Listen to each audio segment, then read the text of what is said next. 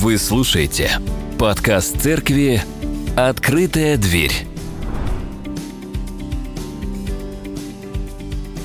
Сегодня мы продолжаем э, разбирать послание к Ефесянам. И, наверное, уже не, не один раз вы его прочли, да, я надеюсь. Сколько, сколько раз вы уже прочли это послание? Наверное, эти ефесяне уже как родственники ваши стали. Да, утром с ними сталкиваешься в ванну в очереди. Или там за столом с ними сидишь и обсуждаешь, как им, как им вообще послание Павла, поняли они его или нет. Если это так, если настолько сильно мы пускаем Писание в свою жизнь, то, конечно, не может не остаться без плода подобная практика. Я надеюсь, что для вас изучение книги э, послания к Ефесянам не только академическая практика, не только интеллектуальные упражнения, но это практическое применение библейских истин и с помощью их изменения вашей жизни. Потому что это основная и глобальная цель изменения Писания. Мы не просто хотим стать умнее, продвинутее в понимании библейского текста, хотя это само по себе неплохо, но мы хотим, чтобы этот текст проник в нас, и истина Божьего Слова изменила нашу жизнь. И это изменение стало явным людям. Чтобы когда они спросят нас, почему ты делаешь так или почему ты не делаешь так, мы могли бы уверенно сказать, это потому, что я стараюсь жить по Слову Божьему. Это потому, что Слово Божье и Господь производит во мне эти изменения. Сегодня наш текст начинается с 13 стиха 3 главы. Давайте откроем. 3 глава с 13 стиха.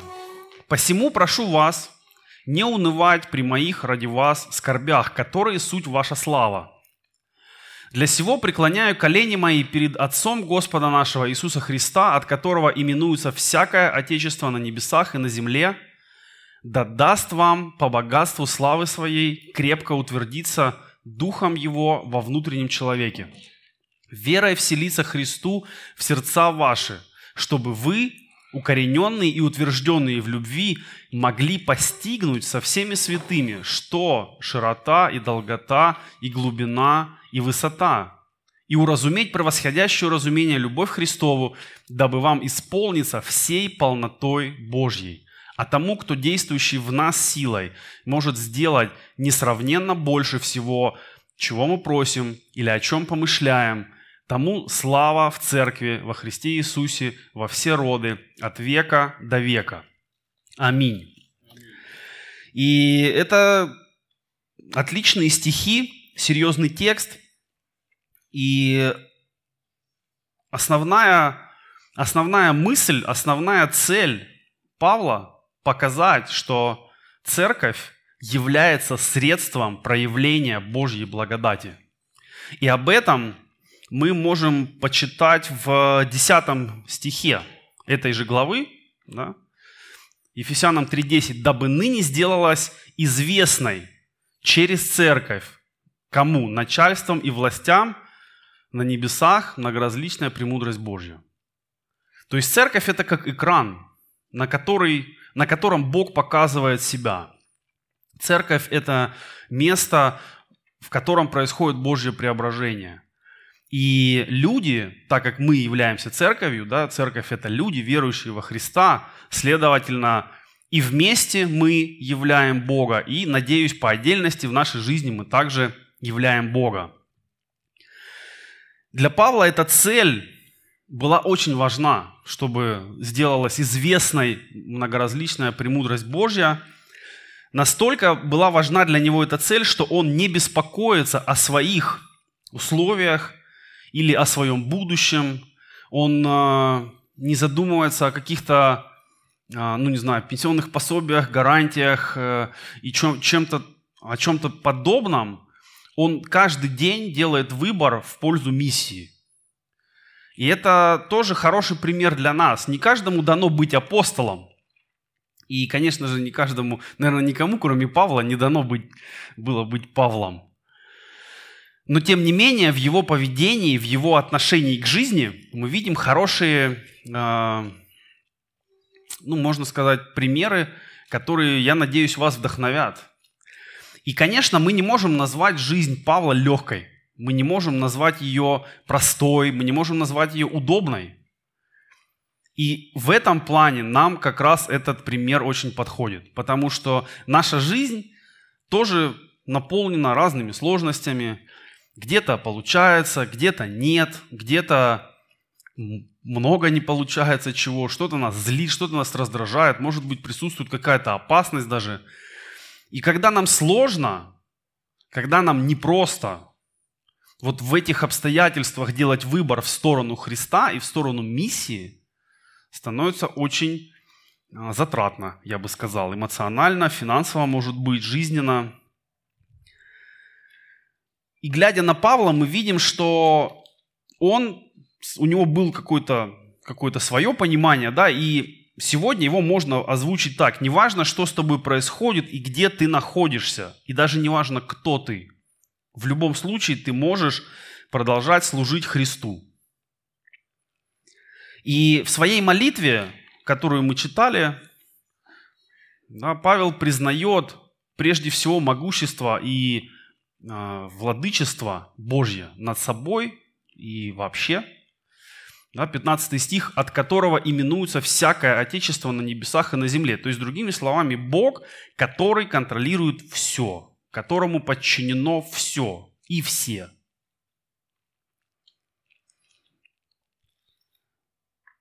Понимаем ли мы это и принимаем ли мы это? Это два разных вопроса. Мы можем головой пытаться понять, что да, есть Бог, Бог творец мира, мы часть мира, мы часть творения, поэтому власть Бога распространяется и на нас. Но когда это касается лично тебя, очень сложно какие-то вещи принимать. Нам легко принимать Бога, который правит нам во благо или нам на пользу, можно сказать. Когда правление Бога в нашей жизни выглядит хорошо. Когда результатом Божьего правления в нашей жизни, например, является увеличение зарплаты или премия какая-то, или исцеление человека, о котором ты долго молился, тогда нам, мы признаем Божье правление в жизни. Мы говорим, слава Богу, аллилуйя, все здорово. Но когда обстоятельства складываются сложно, странно для нас, непонятно, то вот в эти моменты мы как минимум не уверены, что Бог управляет и этим.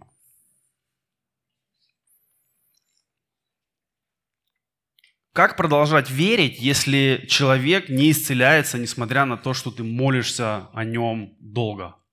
Ты же веришь, и церковь верит, и церковь молится, а ответа нет. Это от Бога или нет? А как понять, что вот когда случаются какие-то несчастья, Бог контролирует и это? И вы знаете, таких ответов очень много. Они неудобные, нам, нам не хочется о них думать. Нам не хочется тем более на них отвечать, потому что ну, мы не знаем ответа.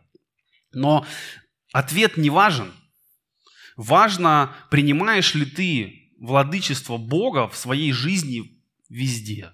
И в хорошем, и в плохом и в здравии, и в болезни, да, и в бедности, и в богатстве. Принимаешь ли ты владычество Божье везде над собой?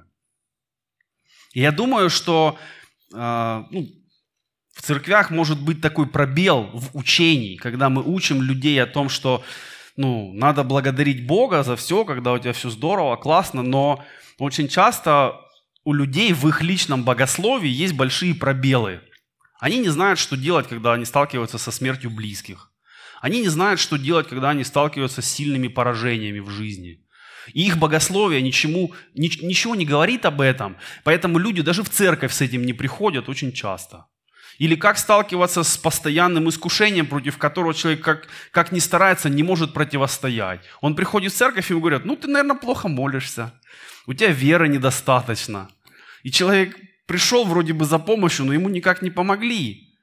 И он думает, в следующий раз, наверное, я не приду к этим людям спрашивать, что мне делать. Поэтому наше богословие, конечно же, нужно строить исходя из Писания. А если мы погрузимся в него, мы увидим, что Слово Божье говорит обо всем очень прямо, очень конкретно, иногда страшно.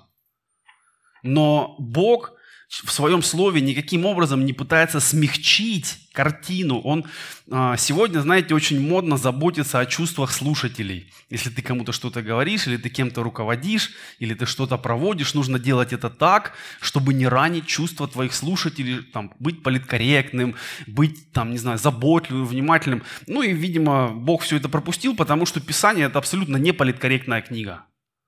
Там очень четко все написано, что грех ведет к смерти – что непослушание будет наказано, а верность будет вознаграждена. Но при этом мы видим, что верные Богу люди, пророки, апостолы, в истории церкви мы видим множество примеров, когда верные Богу люди страдали очень жестоко.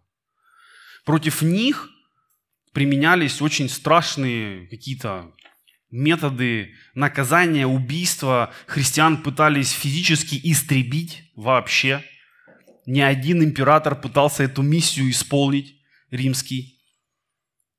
И мы видим, что люди веровали во Христа, даже вот на арене гладиаторской, когда их убивали, и вдруг мы видим, что именно это становится толчком к росту церкви. И мы не понимаем, как это. Но тем не менее, Бог действует через все. И если мы верим в Бога, который, как Павел говорит, от которого именуется всякое Отечество, то мы ему доверяем в том, что я не знаю как, но Бог будет действовать через мою жизнь и в хороших обстоятельствах, и в сложных, и в плохих. А моя задача оставаться верным Богу и в хороших обстоятельствах, и в сложных, и в плохих.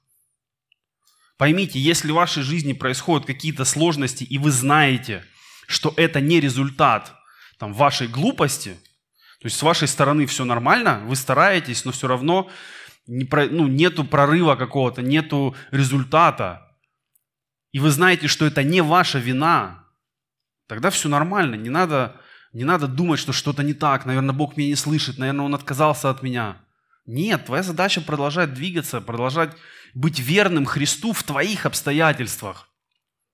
И опять же, пример Павла и многих других нам приходит на помощь, когда мы видим, что там, в каких-то обстоятельствах его чуть не убили, но он продолжал оставаться верным. В каких-то обстоятельствах его посадили, он продолжает оставаться верным. В каких-то обстоятельствах ему запрещают проповедовать. Он идет против, зная, чего это ему будет стоить. Но он делает этот выбор. И, Бог не избавляет его. Он не говорит, молодец, Павел, не испугался, уберу все угрозы от тебя, и впредь твоя жизнь будет просто как масло, отлично все будет. Нет, до конца жизни мы видим, как Павел борется за тех, кому он проповедовал. И само послание к Ефесянам, откуда он пишет? Из тюрьмы. Да? 13 стих и он, и он пишет, не унывайте, не, ну как бы современным языком, наверное, можно сказать, он сказать, ну как бы не нойте по моему поводу, это не важно, потому что где бы я ни был, Бог будет действовать через меня. И он пишет, что мои страдания, мои скорби – суть ваша слава. Да, как это, вот как это так? Что у человека могло быть в голове? А если вы почитаете историю, опять же, то римская тюрьма это было не самое сладкое место. Никаких прав человека тогда не соблюдалось. И ничего удобного там не было, несмотря на то, что Павел был римским гражданином. Поэтому важно понимать, что вот, э, фраза «от Бога», она не всегда относится к, только к хорошему, классному и удобному. С другой стороны, мы не обязаны на сложности реагировать ну, радостно, с такой глупой улыбкой сумасшедшего, знаете, когда все плохо, а человек стоит и улыбается вокруг всего этого. Это, это выглядит странно. Когда человеку плохо или кому-то рядом плохо, и, и при этом он улыбается. Да? Психологи говорят, что это ну, как бы не совпадение внешних и внутренних э, реакций. То есть если, если тебе плохо, и ты плачешь, это нормально. Это не, это не страшно. Наоборот, а, есть некая конгруентность в этом. А если вокруг плохо, а ты при этом улыбаешься дико, то это есть некое внутреннее отрицание проблемы. Ты не хочешь при, приз, признавать, что на самом деле что-то неприятное случилось. Ты надеешься, что своей улыбкой ты решишь проблемы. И опять же, когда решение не приходит, то улыбка со временем перерастает в оскал. И люди ломаются.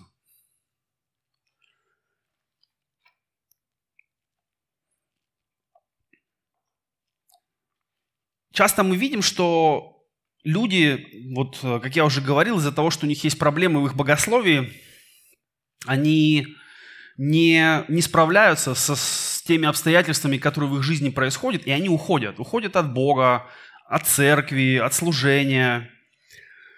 И они делают это потому, что нет внятного ответа на ситуацию что непонятно, почему так происходит, или почему не приходит тот ответ, о котором я так долго молюсь, почему Бог не действует, почему Он не дает мне то, что я от Него прошу и так далее. И здесь опять же, кого мы ставим на первое место, когда мы молимся? Мы молимся вроде Богу, но о себе. И нам хочется, чтобы Бог исполнял то, что мы от Него просим – и это вроде бы такое неплохое желание, но готовы ли мы в конце все, все, о чем мы просим, завершить фразой «не моя воля, но твоя да будет»? Понимая, что если Бог ответит «нет», вот на то, что ты просишь, ты это примешь. И ты продолжишь жить, и ты продолжишь исполнять Его волю. Если, если в нашей жизни так не происходит, то какие-то сферы еще Бог не занял в нашей жизни. Мы его не пускаем в какие-то части нашей жизни полноценно, чтобы он там правил. Мы не против, чтобы он приходил. Знаете, как, ну, сантехник, он же не живет у тебя в доме. Ты звонишь ему, когда что-то случилось. И он сделал свое дело, и ты говоришь, все, спасибо, до свидания. И мы Богу часто так говорим. Когда Он решит какой-то наш вопрос, мы говорим, все, Господь, спасибо, до свидания. И дальше моя жизнь. Дальше я хочу жить так, как я, как я хочу. И вот э, важная часть христианства, на мой взгляд, и важная часть учения церкви состоит в том, чтобы убрать из жизни вот эту первостепенность своего «я». И послания, если вы заметили, они все к церквям. Да? Даже личные послания, которые мы видим там, к Тимофею, к Титу, они все равно так или иначе относятся к церквям. Почему так? Потому что церковь – средство Божьего действия, а люди – часть церкви. Но мы сегодня живем в такое время, когда нам говорят, ты молодец, ты уникальный, ты заслуживаешь внимания, ты можешь рассчитывать на все, что ты хочешь, потому что ты молодец. И это ложь. Потому что если принять такую позицию, то мы все будем жить в своем эгоизме, а других мы будем использовать для своего интереса. И это, это нормально. Это, можно сказать, в этом смысл первородного греха. Но Бог хочет нас от него вылечить. И когда мы говорим о подчинении Христу, подчинение же в том и выражается, что мы, наше «я», мои желания, мои интересы, мои какие-то настрои, мы подчиняем, смиряем в послушание Христу. Что это значит вот, фактически? Если мое желание не совпадает с Писанием, я свое желание не буду продвигать. Я его уберу, я буду, ну, я его подчиню Христу. И я буду выбирать то, что угодно Богу, даже если мне это неудобно, некомфортно и не хочется. И казалось бы, это ограничение, это ну, подавление, да, как сегодня бы сказали, там, токсичное что-то. Но на самом деле воля Божья для нас – это самый лучший вариант жизни. И когда ты смиряешься под крепкую руку Божью, это не значит, что ты будешь подавлен, унижен, заброшен, забыт и разбит. Конечно, нет. Наоборот, Бог превознесет тебя. Он поставит тебя на такое место в жизни и вообще, а, на какое ты сам не доберешься. И опять же, это происходит тогда, когда мы, принимая господство Божье, подчиняем себя и делаем это не просто формально, да, я в церкви согласился, ну, как бы мы же поем песни прославления, и мы вроде как в этом соглашаемся, что Бог велик, Он молодец, мы Его любим, мы Его церковь, и вроде вот мы провозгласили единство, могущество, и все здорово, но потом, когда мы домой пришли, когда мы на работу пришли, на учебу и так далее, везде мы начинаем совершать свои маленькие решения, маленькие какие-то действия, и там эти решения совсем не подтверждают то, о чем мы поем в церкви воскресенья. Если это так, опять же, нужно разбираться, почему я другой вне церкви, почему я следую за своими страстями. Ну, понятно, что есть простой ответ. Почему? Потому что они меня манят. Потому что они хорошие. Да? Почему человек ест торт, хотя ему не стоит? Он вкусный? Все. Все аргументы, все а, исследования, все, ну не знаю, все разбивается об эту фразу. Но он же классный. Почему люди выбирают себе в, ну, в супруги, в спутники жизни людей, которые потом их разрушают? Хотя это видно где-то на старте. И люди говорят, ну вот он люблю, все, люблю не могу. А потом ну, отношения рушатся, и человек тоже не может понять, почему он все еще в этих разрушительных отношениях. Поэтому почему мы хотим своего, это абсолютно понятно. Но то, что мы хотим поступать по своим похотям и по своим интересам, то, что у нас есть желание, не означает разрешение. Да? Желание согрешить никогда не является разрешением согрешить. И часто люди думают, если я не могу быть стопроцентным праведником, я могу быть стопроцентным грешником. Да? Нету вот промежутка. Или сто процентов, или ноль процентов. Или вкл, или выкл. Но Писание говорит по-другому. Писание говорит, что никто из нас на земле не сможет быть стопроцентным праведником, но к этому нужно стремиться. Потому что Бог нас уже видит праведными через Христа. И мы шаг за шагом, аккуратно, медленно, может быть, знаете, там шаг вперед, два назад, может быть ползком, может быть э, с боем, но мы движемся ближе-ближе ко Христу, понимая Его. И чем ближе мы ко Христу, чем лучше мы Его понимаем, чем лучше мы осознаем Его величие, Его любовь к нам, тем меньше нам хочется быть без Него. Если это так в вашей жизни, это отлично, это здорово. Ободряя церковь, Павел пишет, чтобы они не унывали, да, потому что его скорби – это слава церкви. И он просит о нескольких, он молится о нескольких вещах. Он молится. О чем он молится? Он молится о том, чтобы а, ефесяне укрепились во внутреннем человеке. Он молится о том, чтобы Христос вселился в их сердца через веру и чтобы они уразумели превосходящую любовь Христову и исполнились всей полнотой Божьей. Это его молитва о Ефесянах. И мы понимаем, что это не просто какой-то текст, да, такой общий, сакральный. Это конкретная просьба Павла о людях, которых он знал, и он видел, что им этого не достает – и он молится о них. Точно так же вот мы видим, человек ну, нуждается в терпении. Мы молимся, Господь, дай ему терпение. Да? То есть это не просто красивые слова, это есть применение этих слов конкретному человеку или конкретной ситуации. И вот у Павла тоже были, было применение. И что здесь важно? Важно то, что если в сердце нет Христа, ты не сможешь понять и принять Божью любовь. Вот это очень важно.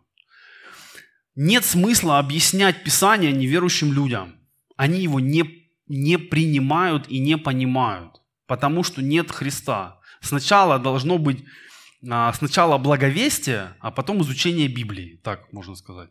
Сначала про Христа, про спасение и про покаяние, а после покаяния уже должно наступить ученичество. А у нас часто бывает наоборот. Мы людям пытаемся аргументировать позицию христианства, цитируя им выдержки из Библии, хотя Библия для них еще вообще не авторитет. Они не приняли ее, для них это никакой не священный текст, для них то, что там говорится, вообще, ну, как мифы Древней Греции, примерно того же уровня, там, какие-то надписи. И мы говорим, смотри, в Библии написано, вот тут здорово, тут, тут вот это важно. И человек говорит, нет, для меня не важно. И это нормально, потому что Христос в нас открывает нам возможности понимать Писание. То есть мы можем, мы можем его читать без Христа, но действительно э, дать Писанию проникнуть в нас мы можем только после покаяния. Поэтому если у вас есть неверующие друзья, если вы где-то как-то благовествуете или кто-то вас спрашивает, а, просто говорите им о спасении, говорите им о вашем опыте отношений с Богом, о том, как Бог вас поменял, почему вы часть церкви. И это будет более сильным доводом, чем вы будете людей закидывать цитатами из Библии и, может быть, даже не к месту выдергивая их. Поэтому люди, которые еще не покаялись и они не возрождены, а, от Духа Святого, они не могут понять церковь Христа и его учение. Человек может заходить в церковь и выходить из церкви и не иметь никакого изменения, ничего не происходит. Ну, он почувствовал себя хорошо. И часто для людей это вот, ну, им достаточно. Я зашел в церковь, мне стало спокойно. Ну, хоть так, да. Но Бог предлагает нам намного больше. Он предлагает нам не просто эмоциональное спокойствие – он предлагает нам духовное изменение, возрождение, настолько сильное изменение, что Писание называет его возрождением, да, новой жизнью. И термин «внутренний человек», который мы здесь читаем, я не знаю, обратили вы на это внимание или нет, но его использует только Павел. Никто, никто другой, нигде вообще в Писании, вот кроме этого места еще есть а, еще несколько мест. Например, есть Римлянам 7.22 и 2 Коринфянам 4.16. Там тоже говорится о внутреннем человеке. Это такая вот концепция Павла, да, это его средство объяснения.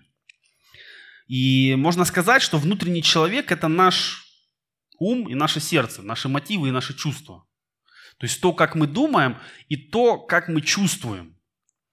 И вот и то, и другое должно быть обновлено Христом.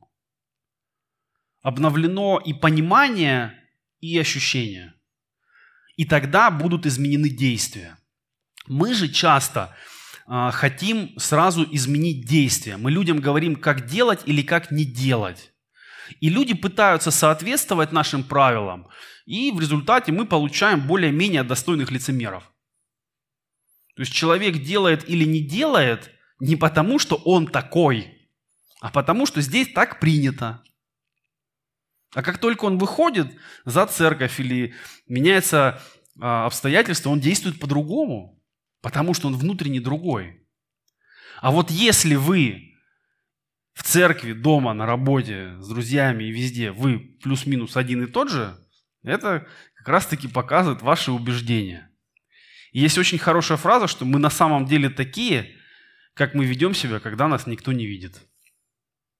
Подумайте, как вы ведете себя, когда вас никто не видит, и, может быть, вы сделаете какие-то выводы.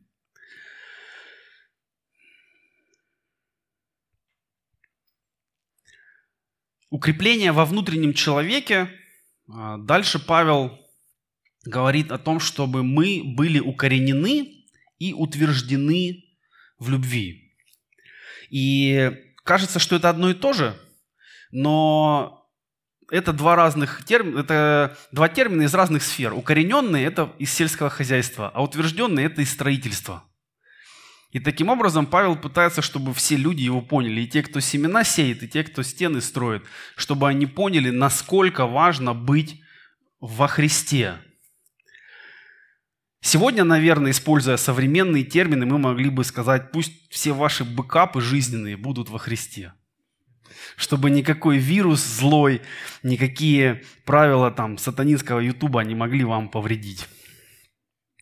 Для, э, Павел понимал, что первостепенно, и он молится именно от самого важного. Да? То есть без э, утверждения э, духом ничего дальше не происходит. И вопрос сегодня к нам, к вам, да, что нужно вам, чтобы это происходило, что нужно, чтобы вы утверждались во внутреннем человеке.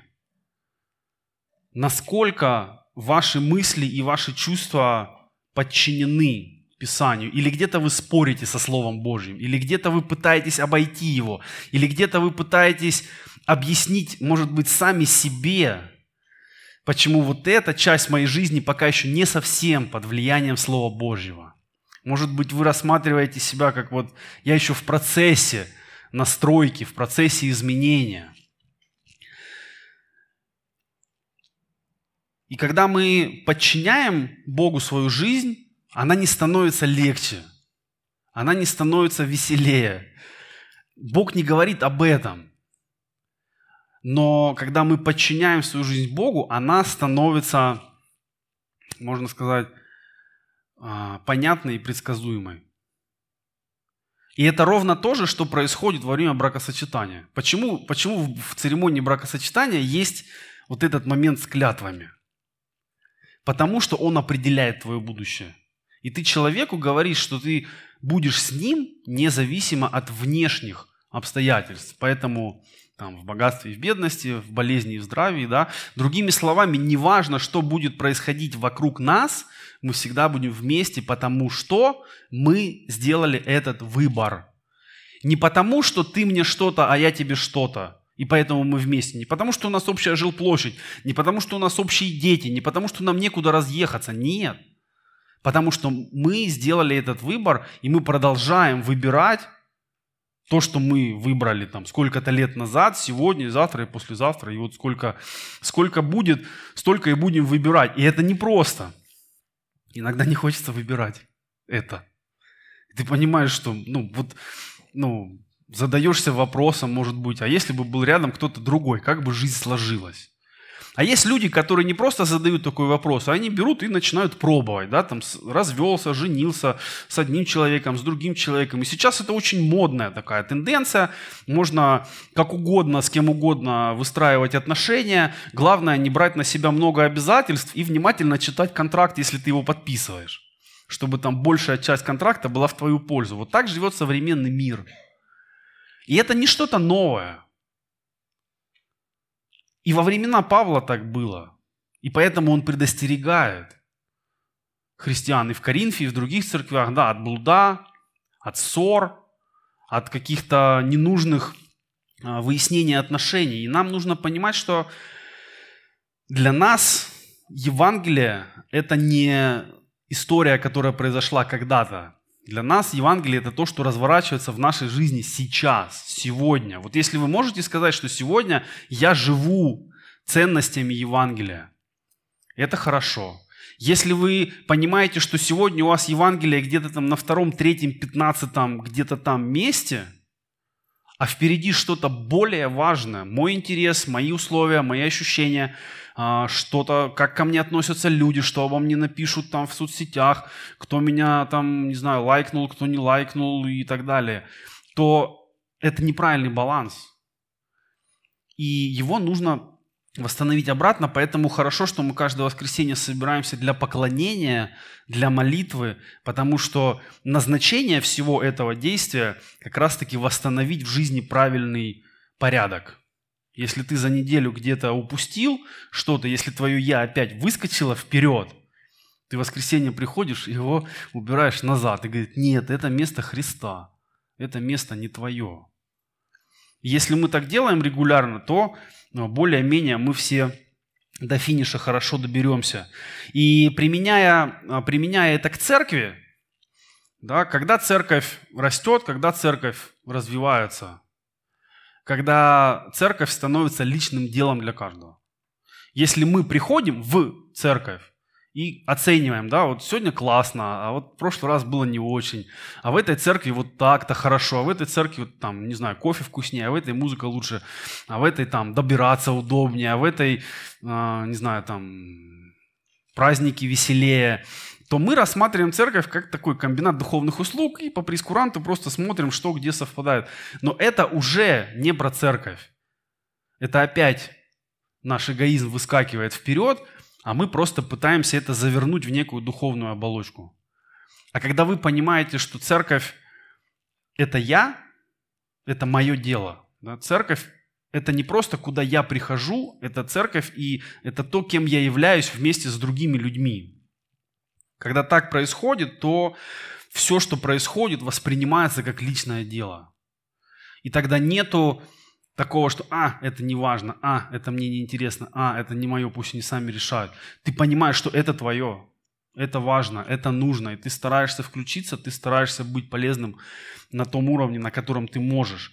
И Бог поддерживает верных и дает им видеть плоды своего труда. И мы видим, что Павел, видя плоды, которые Бог взращивает в тех местах, где он проповедовал, именно это дает ему возможность двигаться вперед – и он не останавливается, он не прекращает своего служения. Поэтому для нас это пример жизни, а, для нас это пример, можно сказать, служения в долгую. Не просто я вот тут послужу, а потом займусь чем-нибудь своим. Или сейчас я займусь чем-нибудь своим, а потом я послужу. Нет. То есть служение – это просто часть жизни, это то, кто ты есть. Если, если это важно, если это уже Бог вложил в ваше сердце. И глядя на церковь сегодня, вы, ну, хорошо бы, чтобы вы задавали вопрос, а что мы хотим от нас, от нашей церкви дальше, куда мы движемся и какую роль я лично в этом играю. И тогда а, все это Бог постепенно будет выстраивать как надо. Я знаю, что у вас есть какие-то регулярные чтения, у вас есть подотчетность, и, возможно, этот навык можно переносить на какие-то другие вещи. На служение, благовестие и так далее. Потому что вспомним, опять же, цель церкви, да, что, чтобы миру была явлена многоразличная Божья благодать. Через вас, через то, что вы делаете, а, через то, как вы живете. Поэтому давайте об этом помолимся. Дорогой Господь, благодарны Тебе за этот день, за все, что Ты даешь нам. Благодарим Тебя за Слово Твое, которое открывает нам Твои намерения, показывает нам Твои желания о нас. Ты даешь нам множество примеров людей и ситуаций, чтобы сегодня мы понимали, как нам нужно жить, чтобы исполнить волю Твою. Мы благодарим Тебя за то, что есть еще у нас возможность укрепляться в Тебе, укореняться в Тебе. Есть у нас возможность достигать других людей Твоим Словом. И мы просим, помоги нам использовать все дни, все, э, все, что у нас есть, все, что мы можем для того, чтобы поделиться с кем-то Твоей любовью, чтобы дать людям понять, насколько сильно Ты хочешь э, быть с ними, насколько сильно Ты их любишь и какую цену Ты заплатил. Просим, благослови нас, укрепи нас, дай нам быть во Христе. Во имя Иисуса Христа просим Тебя. Аминь.